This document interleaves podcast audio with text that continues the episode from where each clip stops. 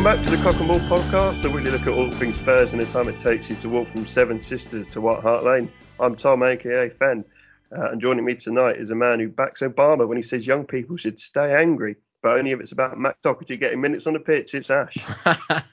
Good evening, Tom. How you doing? I'm very well, thank you. Uh, and alongside him tonight is a man so full of hot air uh, he could prevent climate change if he just stopped talking so much. It's Jules. Good evening, mate. I mean, if it was that simple, I'd just do it. Take one for the team. it's a shame that you uh, that you have to speak professionally, and as if by magic, just on time, Jamie Summers is walking down what looks like the junction road.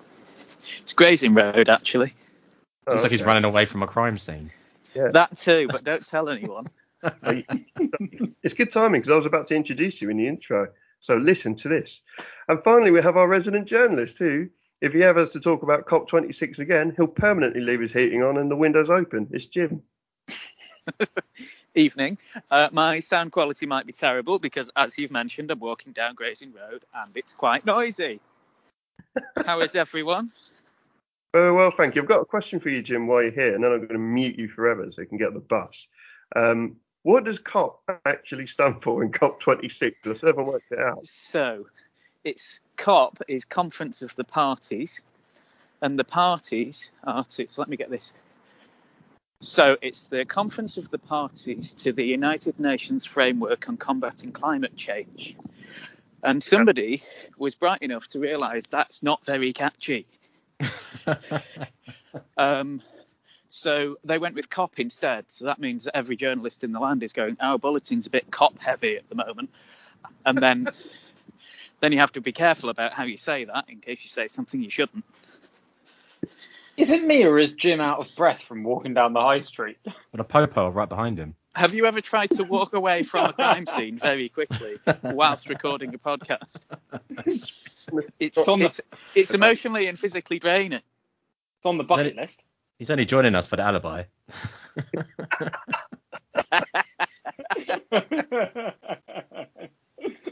And it was me thinking COP stood for close of play 26, as in that would be the expiry date of this uh, Earth, 2026. Are you talking about new manager bounces today by any chance? Why, 'cause you want to talk about Bolton, didn't you? Yeah. Fan, this is the part of the show where Jim wants to crowbar in his side team. Right. Well, let's be honest, we are his side team actually.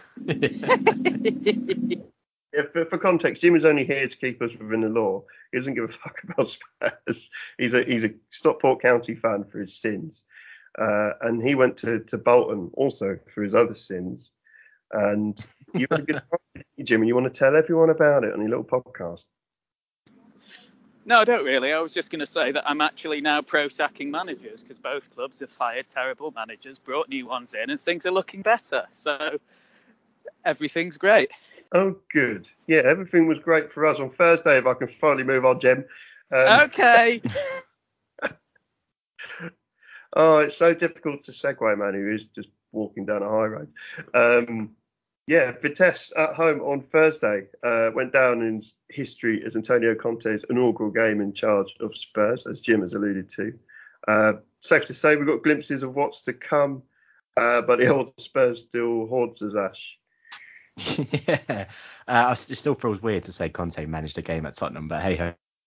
Um, he found that everything he needs to know about Tottenham in uh, uh, in that game, especially in the first half, was like Spurs in a microcosm. So in that, you know, we can be really good, but we're often pretty fucking useless. Sounds like a good summary. of your career. Um, we've certainly got an insight into to the system and, and the style of play that, that we're going to see under Conte.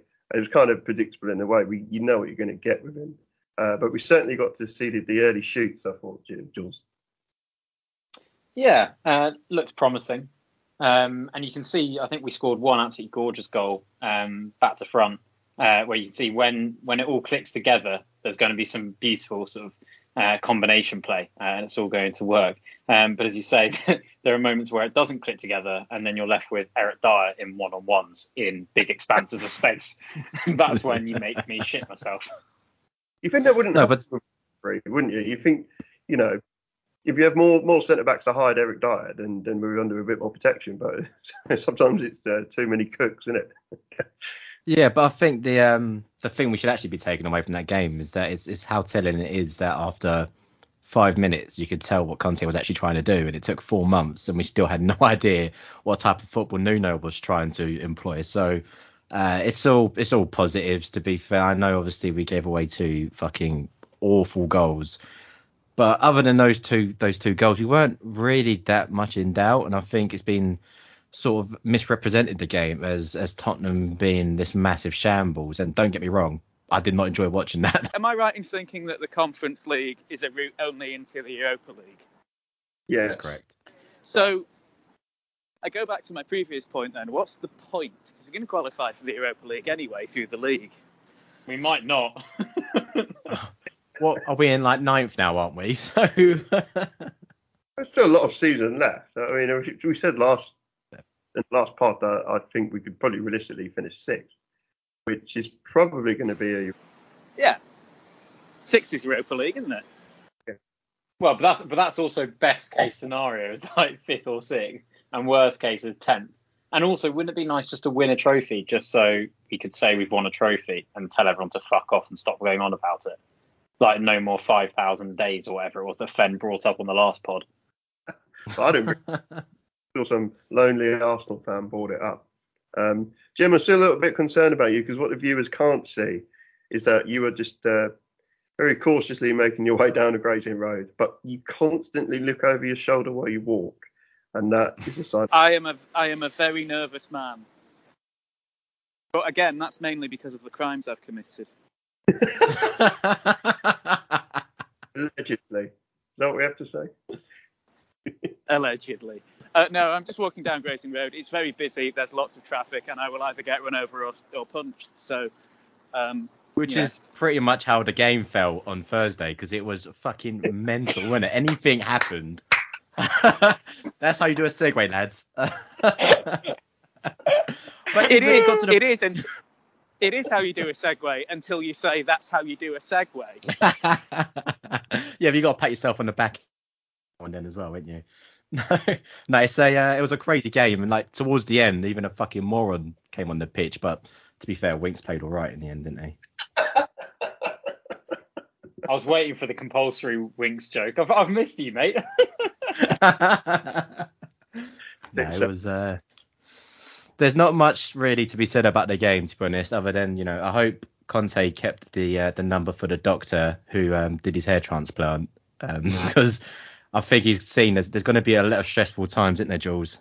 There will be, particularly if um, Romero continues to pick up cards and play in the way that he's uh, he's he started at Spurs. Um, he got sent off for what seemed completely fair two yellow cards. Um, Absolutely. Is that something which Conte is going to have to have a word about and just be like, look, we love that you're a bit psycho, but there's being a bit psycho and then there's sort of like American psycho. Dial it down. You do have to be careful what you wish for, though, don't you? Because it was only either last week or the week before that we were talking about Nuno's team being too soft and wanting to see a bit more fight. Um, there's obviously being reckless, but uh, Yeah, but You- everyone you- else you would won say, it like, was if if Romero can drop 15% aggression and all the other players can increase like by 1%, that's the kind of ratio we we need. That I, balance. I have no issue. I have no issue with Romero being that aggressive. It was just making the stupid challenge when you're already on a yellow card. Like that was just fucking brainless. But he's still a young centre back. He'll learn from that. It's, it's more the constant issues that we see from our other centre halves that are more of a concern from me. But yeah, talking about aggressive aggression, actually in that game, that's something that we saw a lot of. I mentioned that we um within five minutes you could already see what Conte was trying to trying to do, and that was obviously have the uh, the wing backs essentially be on the same line as the strikers uh, across the pitch as you look at it. They were as forward as anyone, and uh, getting into the box, and that they had a couple of chances themselves, both both to score. And we saw the the one twos like you mentioned, but it was about being aggressive throughout the pitch and trying to win the ball in the in the middle to to to higher third to stop our really leaky defence actually being put under any pressure. So once we once we get a bit of fitness in, in the lads, and I'm sure we will do, having brought in what was it, three or four fitness coaches, I think we've uh, we're, we're onto good times. but yeah, ultimately, ultimately, who cares? Because it's one of those games that we didn't really care about anyway. We expected to win, and look, we won in a competition we're not that asked about anyway. So, look, it was a bit of a close shave in the end, but we got there. Speaking of close shave, support for this podcast, uh, Cock and Ball, is brought to you by very aptly Manscaped, uh, who are the best in uh, men's below the waist grooming, uh, and they're the champions of the world at that. Manscaped offers precision engineered tools for your family jewels. Manscapes have just launched their fourth generation trimmer, the Lawnmower 4.0. Yes, you heard that correct. The 4.0. So you could join 4 million men worldwide who trust Manscapes with this exclusive offer for you. We can give you 20% off and free worldwide shipping uh, with what code, Ashley? Clean balls. Clean balls. You got it. Cock and ball offer you clean balls go to manscaped.com. You can get 20% off uh, and free worldwide shipping just in time for Christmas, uh, which is absolutely perfect timing for us. Manscaped's been very good for us, Ash. They've uh, very kindly sent us the Lawnmower 4, amongst other things. Um, it's a nice, sleek, well-designed thing, actually. What did you make of it? Yeah, it's fantastic. It's it's it's nice and lightweight. You feel like you've got control of it, but you can feel just how well it's made. And they mentioned precision engineering there, and it really is fantastic. I've been using it, and my toddler is tamed, my testes are trimmed, and I feel like a new man. fantastic. I've always lived. Uh, it's always trepidous, isn't it, when you're trying to use what essentially the shaver you use on your face, uh, on your own balls. And look, no, no one likes the nip and tuck, and it's not guaranteed, but I thought I felt so much. I was a lot more comfortable and confident using this uh, than I have done using my own shaver, which I use on my own face. And to be fair, I, I felt pretty good. I used a ball deodorant as well. Didn't know that it was a thing, but it is quite nice, wasn't it? No. Fantastic. There's no chafing going on down there, mate. No, absolutely not.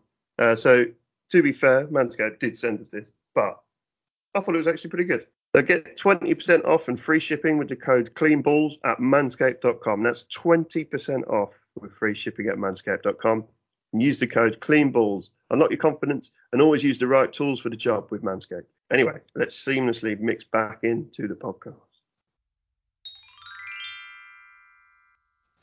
Jim's gone true serial killer there. Mask up. He looks like he's going on his next spree. Word. I, I know where you live, Jules.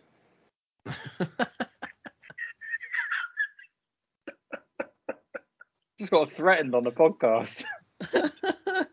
Perhaps it's on the Gray's Inn Road, but just for the avoidance, just for the avoidance of doubt, I haven't actually committed any crimes. It's satire. Questionably. Anyway, on to different tests completely on um, Sunday. Everton are essentially the northern version of Spurs. And we kind of saw that in the formation from the very off, is that they matched us almost man for man, player for player across the entire pitch, which was quite impressive to see. So uh, we we did actually predict a, a, fairly convincing Tottenham win, but I think we were a bit premature uh, in a in how successful Conte is going to be. So Jim smirked, and it's put me off because he, he, he heard the word premature. And uh, I, I was going to say not for the first time, but then I thought better of it. But now I've done it anyway. I mean, for, for the avoidance of doubt, I have absolutely nothing of substance to offer to this section because, as we've already discussed, I was too busy in Bolton to be watching this game. So uh, all I'm going to do is chip in with sarky remarks as usual. Oh, good. Oh, good. As long as you get your bus safely and people don't look at you too weirdly when you suddenly come in and go premature. that would that definitely doesn't get any attention on Tottenham High Road. to be fair, if you saw someone speaking to themselves on a two seven nine, you probably wouldn't bat an eyelid. You just go, "Yep, it's what it is. I am where I am." Hashtag London. exactly. Anyway, we still saw our shape and structure uh, which uh, was unbus-like, unlike our previous management, but still looking pretty aggressive. We're still finding that system, still trying to find the right personnel that will perfectly suit Conte.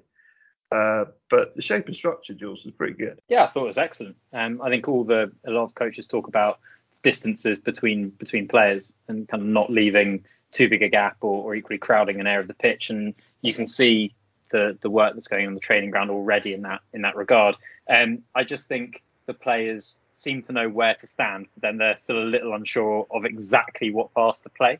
Um, yeah. like they're, they're, sort of there, and it's sort of like I don't know, golden retriever at like a zebra crossing. It can see roughly what it's got to do, but like, does it go for it or not? And does it get hit by that bus, which, which Jim's oh, on?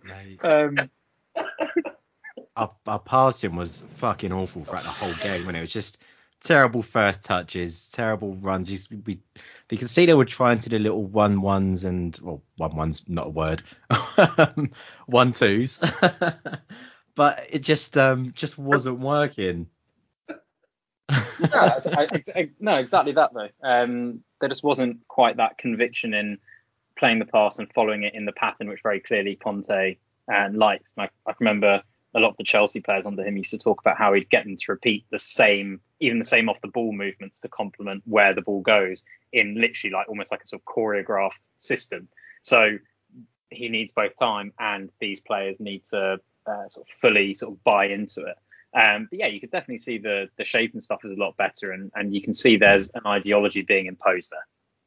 Well, Jim missed the game, didn't he? Because he said it was at Bolton. And to be fair, he probably saw better football there because the quality in the Tottenham Everton game was like a Darwin Audi. It was just just a lot of random shit that didn't really connect. um, I mean, not not to be uh, not to bang on too much about it, but it was actually an extremely good game at Bolton to the point that it led match of the day last night. So uh, yeah, I probably had more fun than you lot, despite actually being in Bolton, which um, you know is is not some, something ever anyone voluntarily wants to do. We're running out of towns to abuse in the UK, Dad. we are. we? making ma- making our, making our way north, following the main motorways. It seems. Um, nice, nice ground though. I'll give them that. Fen, I wanted to ask you. After the game, I saw Conte, um, and it's quite rare, I think, to see a to see a player, sorry, to see a manager so early on um, call out that players are doing do something wrong. Like usually there's kind of a sort of a polite month where they're nice to each other and then it starts to come out.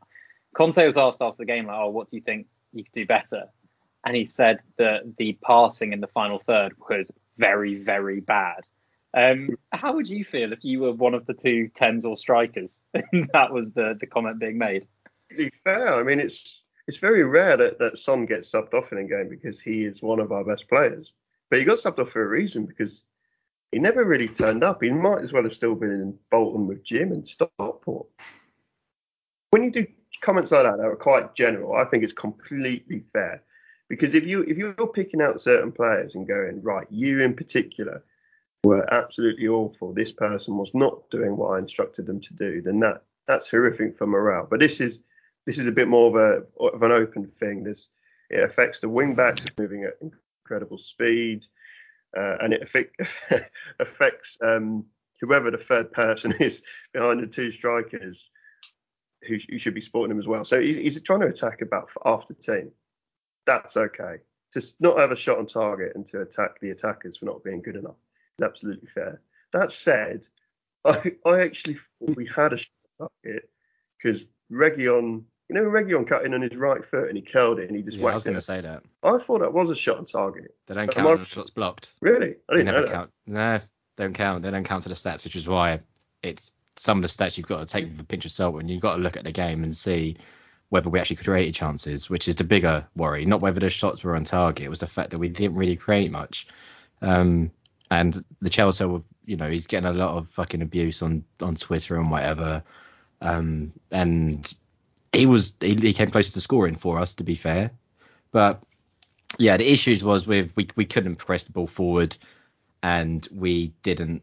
It was like I think Conte used we were we made very many mistakes in the final third with our final passing, and that that really let us down. But you, you mentioned Son there, I was having a bad game, but I, meant, I noticed every time he got the ball, the, the Everton fans were booing and I, I wonder, do Everton fans know any other noise other than boo? Because I'm sure that was the only bit of atmosphere they created all game.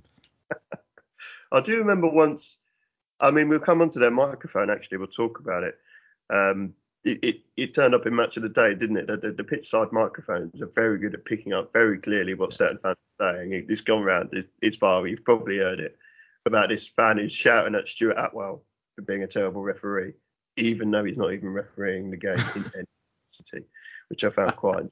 Well, my favourite pitch side microphone moment in history, I'm pretty sure was at Goodison Park, where out of nowhere someone just shouted, clear as day, wanker Pienaar.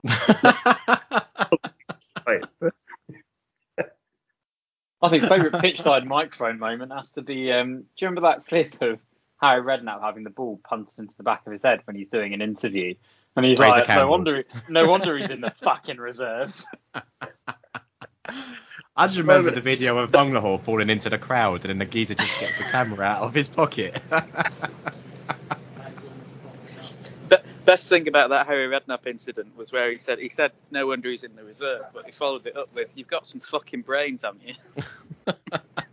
Turn Fen to, to one quick thing you mentioned earlier about Reguilón having a having a chance, and I actually thought both wing backs um, got forward as, as Ash has mentioned a lot more than we had seen under Nuno, and as well as the Reguilón right-footed shot, both Reguilón and Romero I think had a couple of other really good opportunities each. Romero arriving at the back stick definitely could have had a goal with a great great header um, he had on, and Reguilón had that the one good thing Kane did all, all day was that cross to Reguilón, and he you know he probably should do better. Is it one of those moments where I look at that and I remember Conte's team before and I think, ah, yeah, because Marcos Alonso scores those, doesn't he? And it's, it's it was that moment where I looked at it and I was like, the fullbacks here are going to have to, they're going to have to improve their output because part of the chance creation falls to them in this system. Yeah, that's absolutely right. I mean, as much as we hate Alonso for, for being a terrible person, um, and as much as for generalising about Latins, and then you then mixing up Romero with Emerson, I presume you're talking about Emerson. Um, yeah, you see the amount of goals that Alonso would play by turning up late at the far post, and you were seeing that with the fullbacks, but the execution was poor. Reguilon's um, volley at the far post should have done a lot better with that. It's one of those passes from Kane, which he actually wanted Kane to get on the end of. Uh, and Emerson had that header as well, which he he looked, he looked harder to, to, to head a ball that high. I don't think I've headed a ball that high in my life. Um, but I'm seeing a lot of potential there. I still think Emerson had a good game. Reguilón still has a lot to learn. Uh, but he came out today and said he, he spoke to Hakimi, who who was uh, the, the right wing back for Conte at Inter, and he, he said he's Hakimi said to him how much he's learned from Conte, how much he's developed as a player, and Reguilón's freely admitted that he's never played in a back five come three before. So although he is technically a left back and this is essentially considered an extension of the left back, this is something completely new for him. I will allow him some time.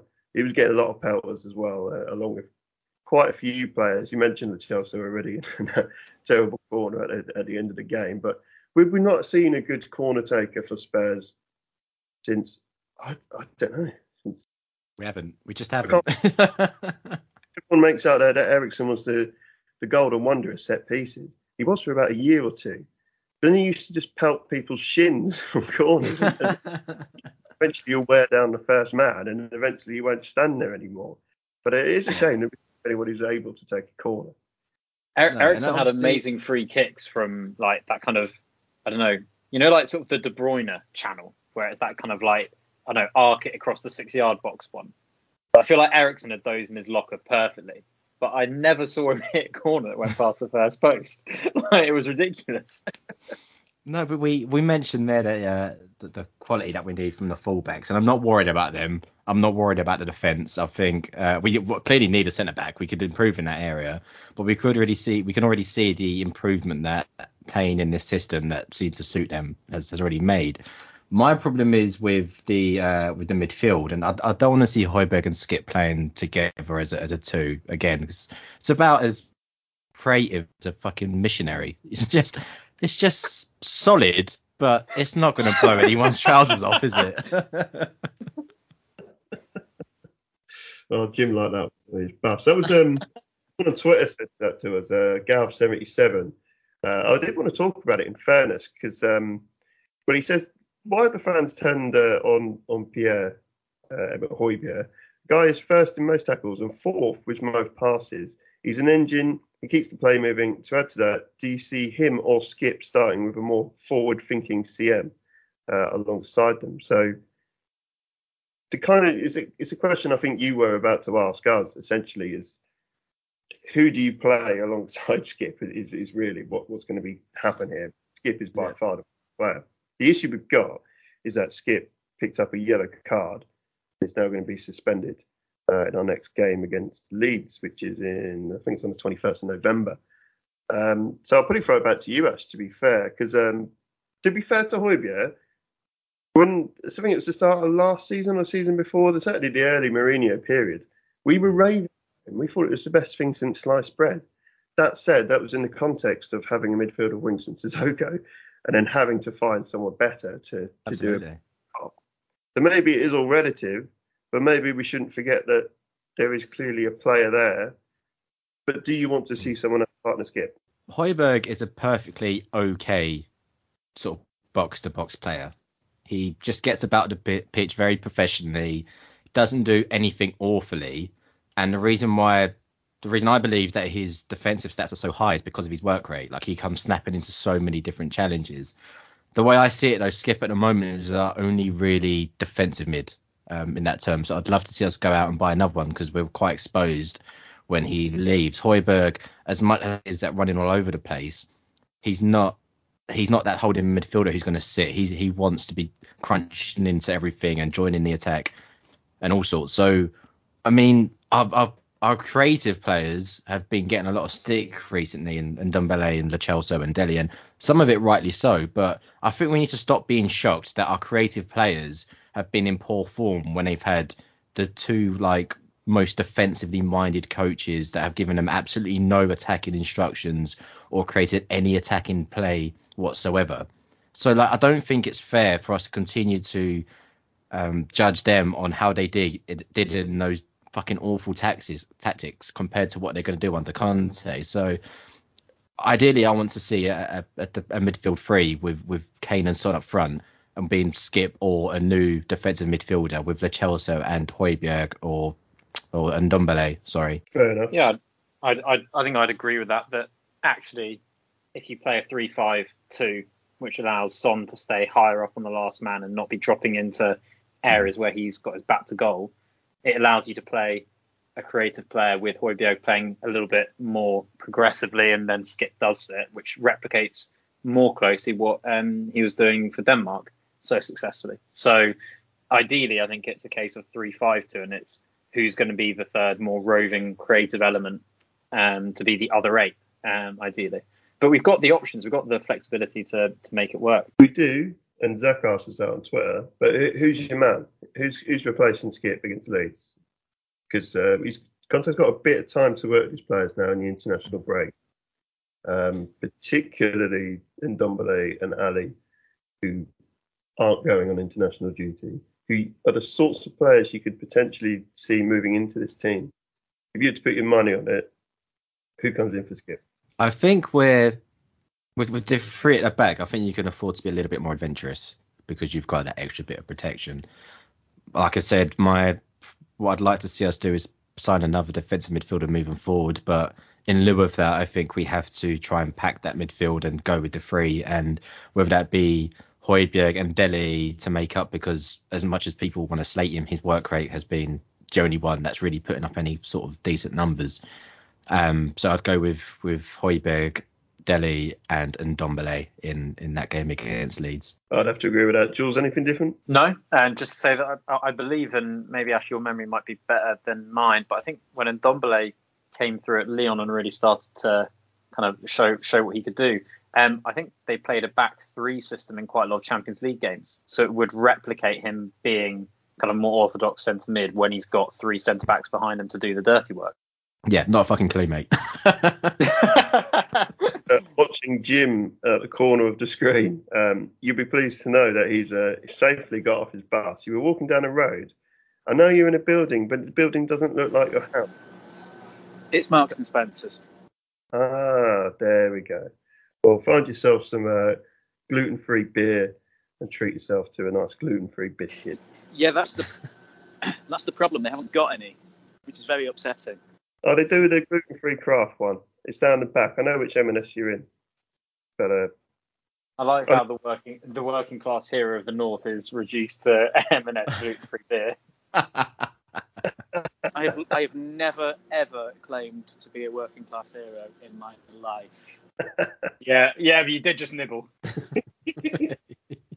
Speaking of nibble, wow, look at that for a segue. Um, we saw a bit of a nibble from Romero. I quite enjoyed uh, squaring up to uh, the people's favourite Richarlison, who dropped like a bag of Maris Pipers. Uh, I mean, I don't know what's the, who is more surprising there, but both of them kicking off at each other is about as predictable as someone pointing out how dark it gets at 5 p.m. nowadays. it was funny to see Højbjerg just pissing himself laughing at Richarlison while I was on the floor, though.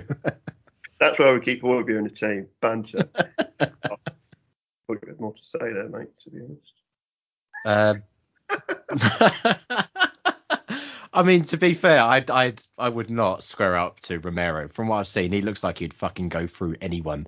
And um, I don't know, I don't know if it was because he was Brazilian and Romero's Argentinian, and there's always a feud there, isn't there?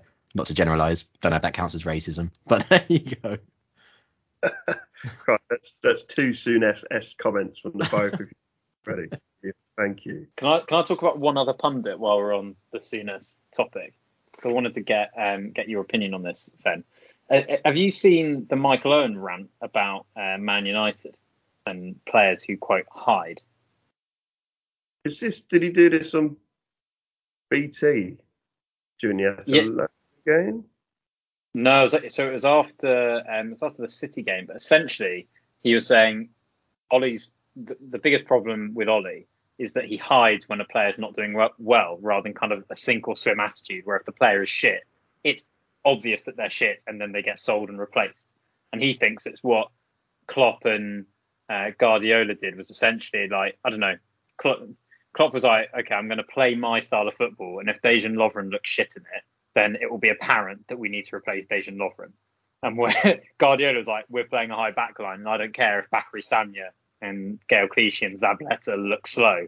That means that you've got to sell them and buy faster defenders. They didn't adjust their their system. They just said, tough shit, sink or swim. Is Yeah, he there put it as weeding out the week, didn't he? yeah, and and if that's the case, and I think Ralph Rangnick was um, doing a talk and, and referenced this as well. I saw uh, I saw yesterday this kind of attitude of like the best coaches right now come with their ideology and they say you've got to meet what I do and I'm not going to compromise it.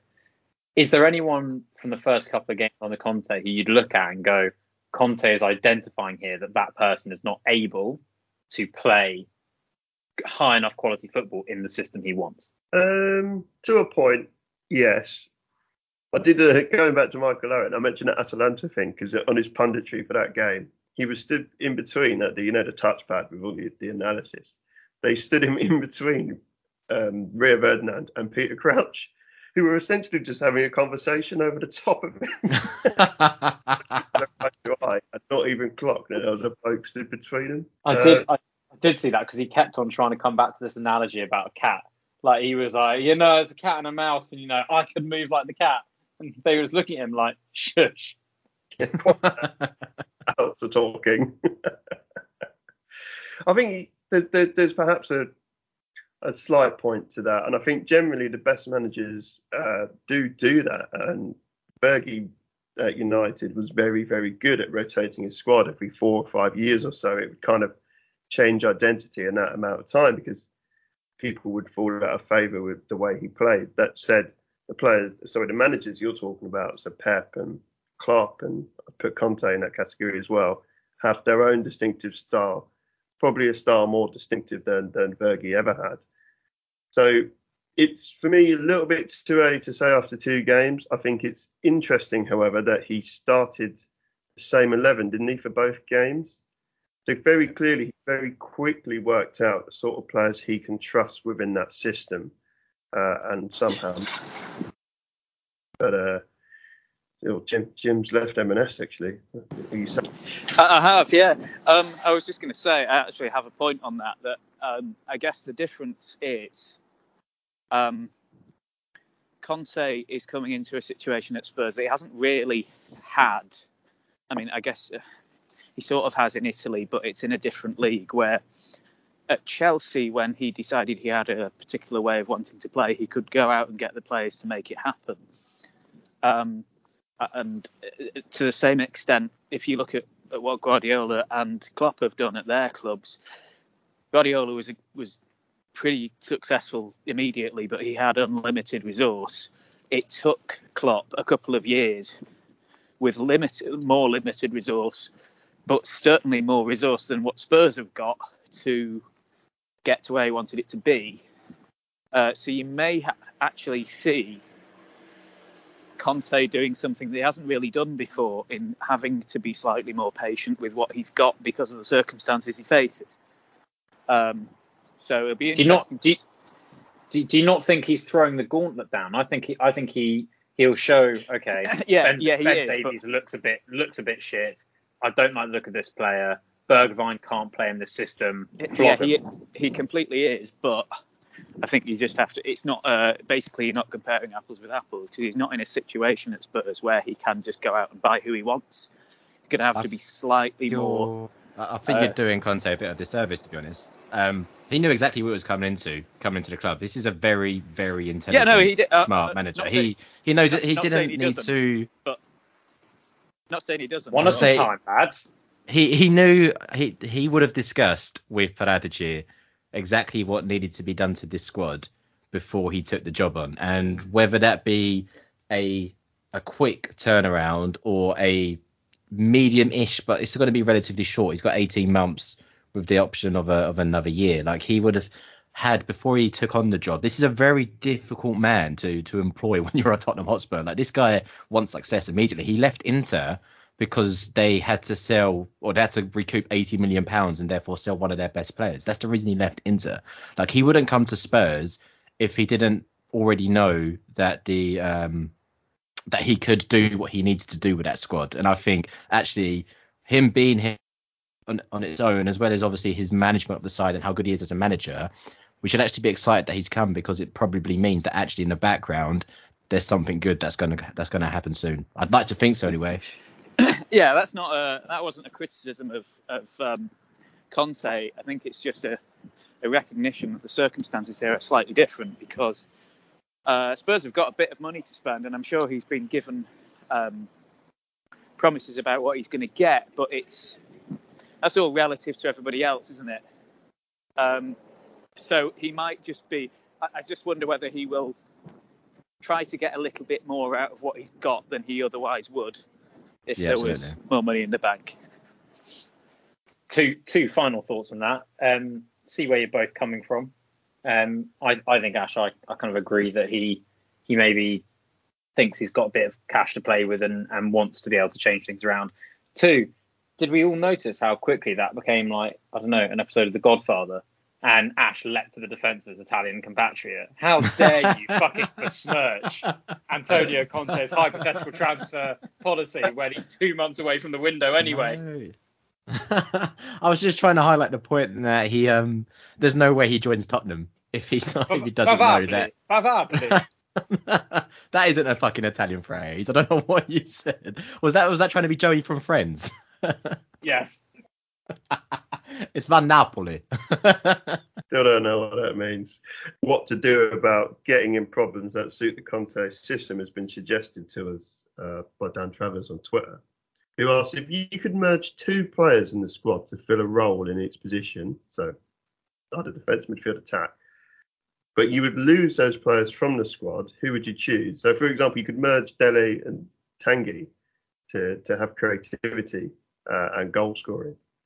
But obviously, you lose one of those players. So, Ash, who who are you going to merge to, to, to solve this Conte transfer crisis by just merging players together?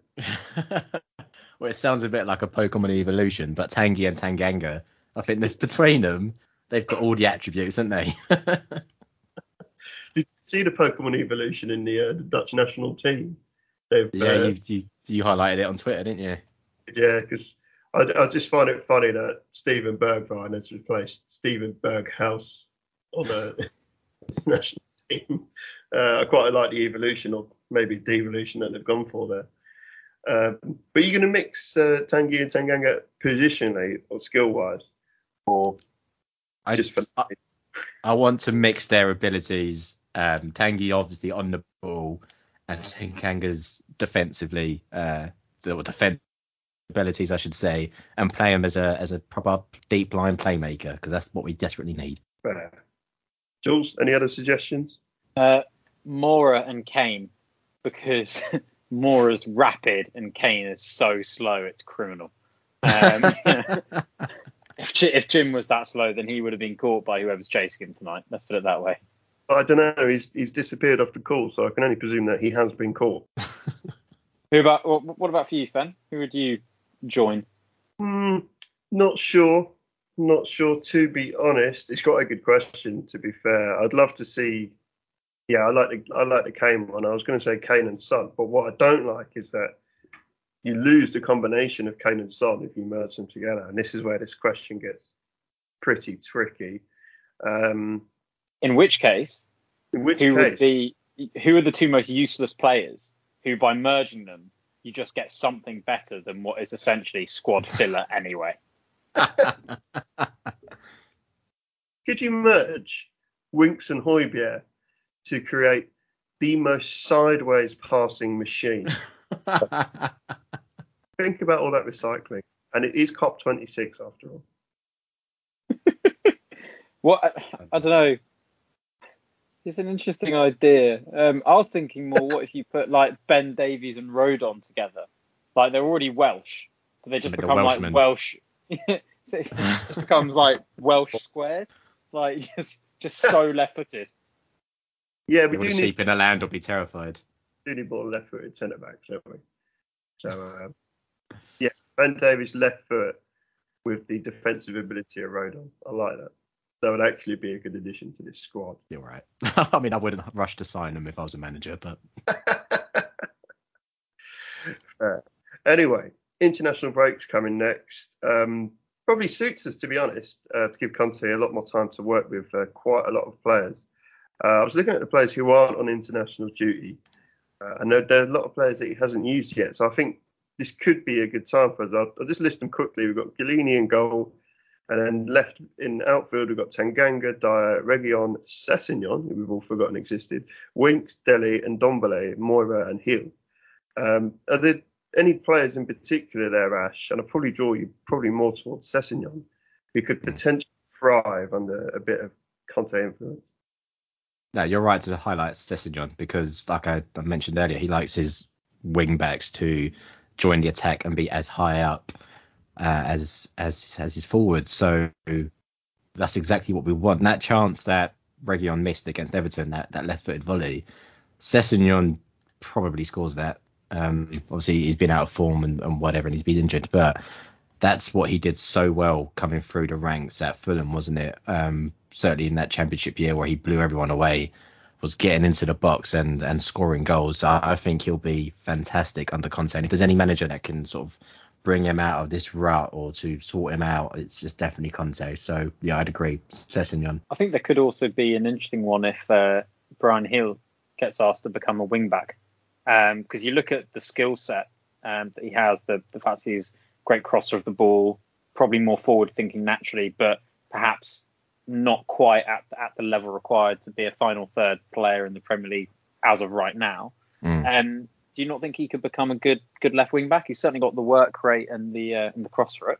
I worry about his physicality. Um, I Hmm. mean, he's already he's already what 20, 21, and he's very very skinny. I feel like you can snap him by just breathing heavily near him. Um, As opposed Actually- to Reguilón. yeah, well, Reguilón has at least got like insane amount of speed, and he he he makes up for it. Um, I think Bergwijn actually, not Bergwijn, sorry, um, Bryan Gil will actually maybe impress more if we're going with the three-five-two, maybe as one of the three midfielders if he can adapt to that midfielder. We've seen him centrally in a, in a ten, and the the work that the eight has to get through in that system isn't too dissimilar. So I think that's where that's the position he he could adapt to. What about you, Fen? Who are you who are you thinking you might enjoy working with? I think I agree with uh, Ash on the Gil thing, and I was thinking about, I don't know why, I was just thinking about Victor Moses and, and how he how he into a, to in fact quite a good right wing back, I thought, uh, during his time at Chelsea.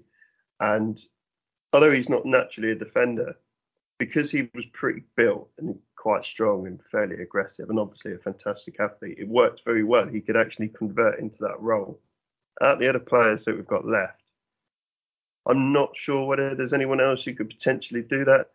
Maybe if you got Tanganga Braver, he could potentially fulfill that role, but I'm But Ber- not. Bergwijn, No, Bergwijn isn't. Oh, no, Bergwijn is scrap paper. just not good enough. It's this, So- this system isn't going to suit him.